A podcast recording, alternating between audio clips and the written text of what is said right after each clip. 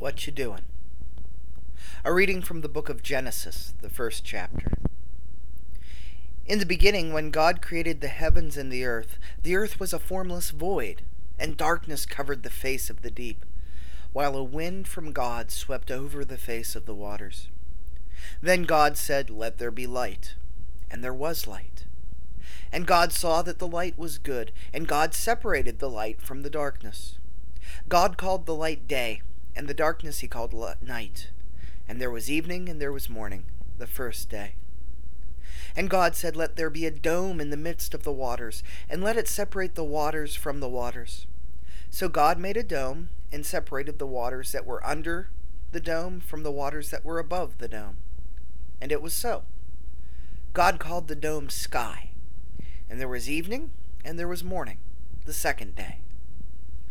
God said, Let the waters under the sky be gathered together into one place, and let the dry land appear. And it was so. God called the dry land earth, and the waters that were gathered together he called seas.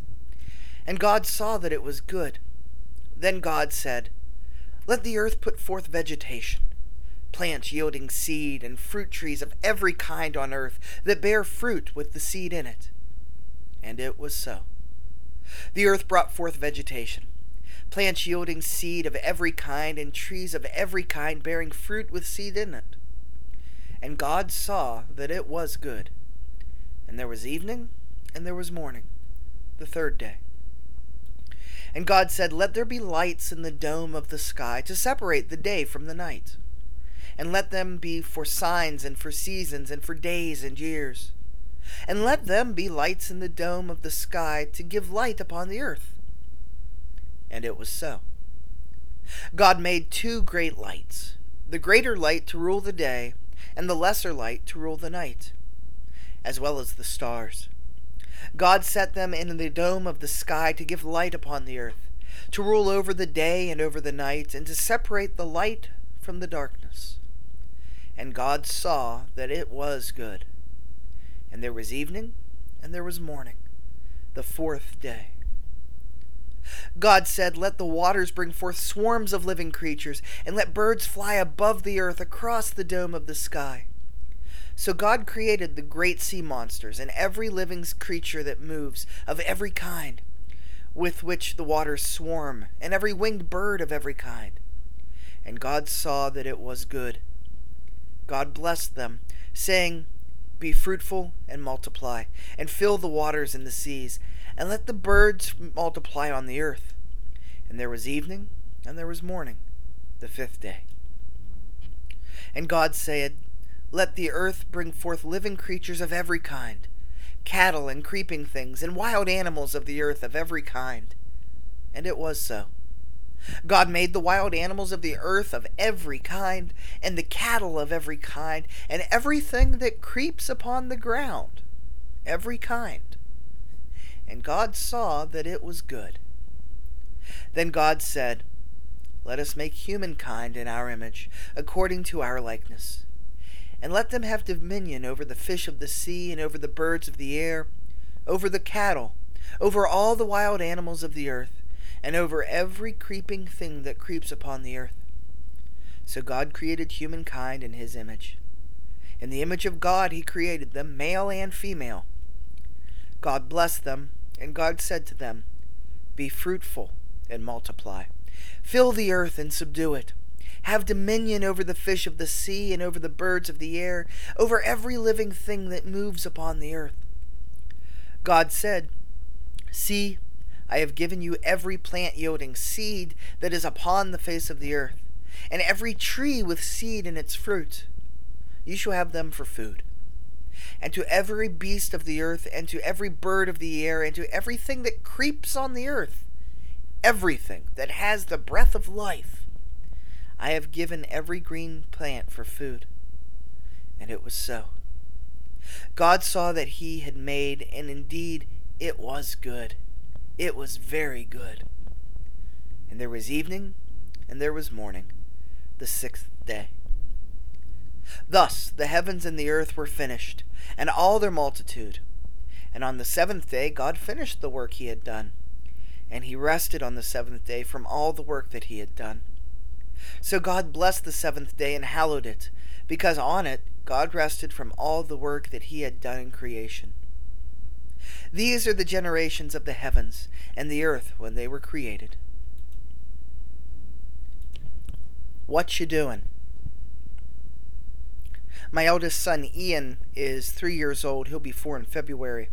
And he's reached the stage of the questions. Fortunately, he hasn't gotten to the why question yet. But his favorite currently is what doing? Or what you doing? And it never fails. The earlier in the day it is, the more he asks the question. He'll come and wake me out of bed. What doin', Dad? I'm sleeping, son. Oh. Come play with me. Okay. What doin', Dad? I'm making coffee. What doin' now? I'm putting beans in the grinder. Oh, make coffee. Yes, Ian, we're making coffee. Oh. What doing, Dad? you get the point. On and on and on through grinding the beans, through adding the water, through making the coffee, through getting dressed for the day, through heading out, the question keeps coming up What are you doing? The irony is, I don't think we ever grow out of asking that question, except we generally ask it of God. There was a Gallup poll that's in the late 90s that said the number one question that people said they would ask of God when they met him was, What are you doing with me? What are your plans for me? It's the question we ask ourselves. What am I doing? What am I doing when life seems to throw me in the coffee grinder and pour water over me?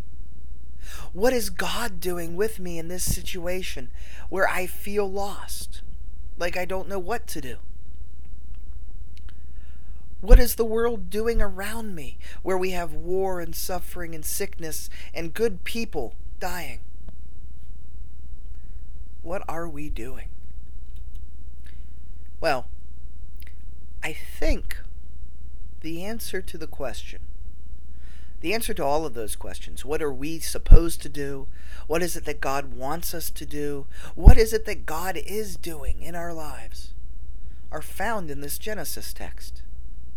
In this first story of creation, the answer to all three questions is the same. He saw it, and it was very good. That's right. I said he saw it and it was very good. Some of you are probably thinking, okay, that doesn't really answer the question, Matt, but I'll listen.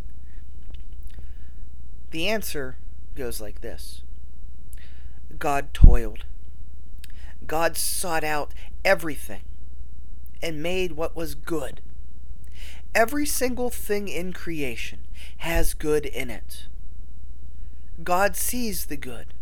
This Genesis text that tells us who made us, who made everything from the stars down to the plants, tells us seven times it is good. So the answer to the question, what is God doing? What are we to do? is simple. Create in His image and seek out the good in others as well as in ourselves. We are called to look for the good, for the God, in everything and everyone, in every instance. Yes, we'll see the bad, Lord knows we'll feel it.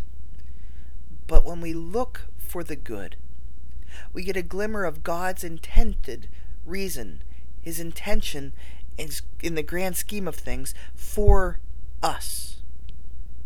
When we see the God in people, we see what God found was good. When we look for the good in ourselves, the world's not as scary of a place. The Lord saw you. The Lord created you.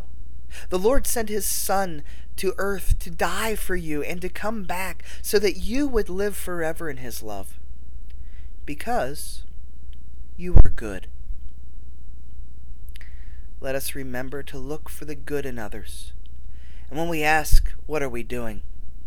let us answer, Serving God in love. Let us share the compassion of Christ in all that we do. Amen.